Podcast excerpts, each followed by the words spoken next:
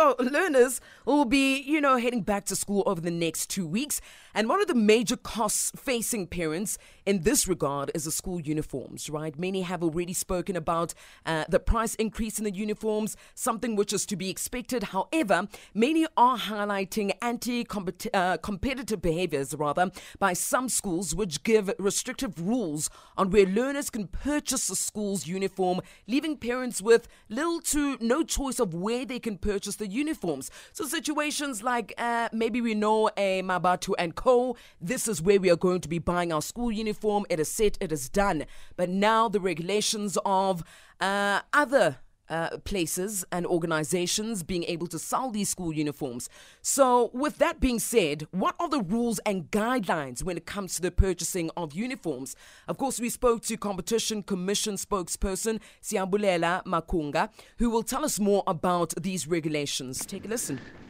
We just a few days left before the reopening of schools. The Competition Commission would like to encourage schools, uh, parents, school principals, as well as SGBs to adhere to the guidelines that the Commission issued in December 2020, essentially to ensure that school uniform is as generic as possible and that the number of unique or branded school uniform items is limited to only a few items uh, and that schools uh, regards as necessary to obtain from pre-selected suppliers and that parents and learners are able to exercise their choice as consumers uh, in terms of where they procure their uniform uh, and at what price.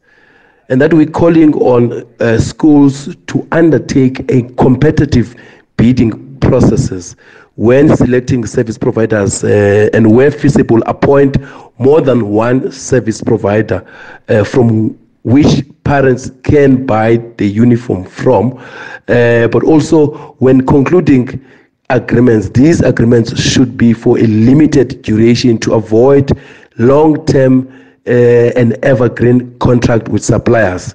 In ensuring that there is nationwide compliance, the Commission has last year conducted a survey out of which uh, uh, 401 schools have responded positively, and uh, we have established that 89% of the schools are aware of the guidelines. Uh, we're working in this uh, project with the uh, Department of Basic Education. Uh, that has been very helpful. We have worked with district officers, we have worked with uh, HODs in various districts in ensuring that the information is made available to schools.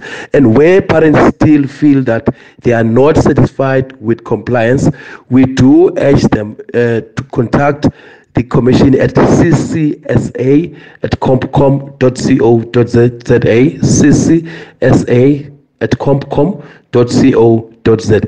Thank you very much. That was Siyabulela Makunga, of course, Competition Commission spokesperson, talking about the school uniform prices and regulations.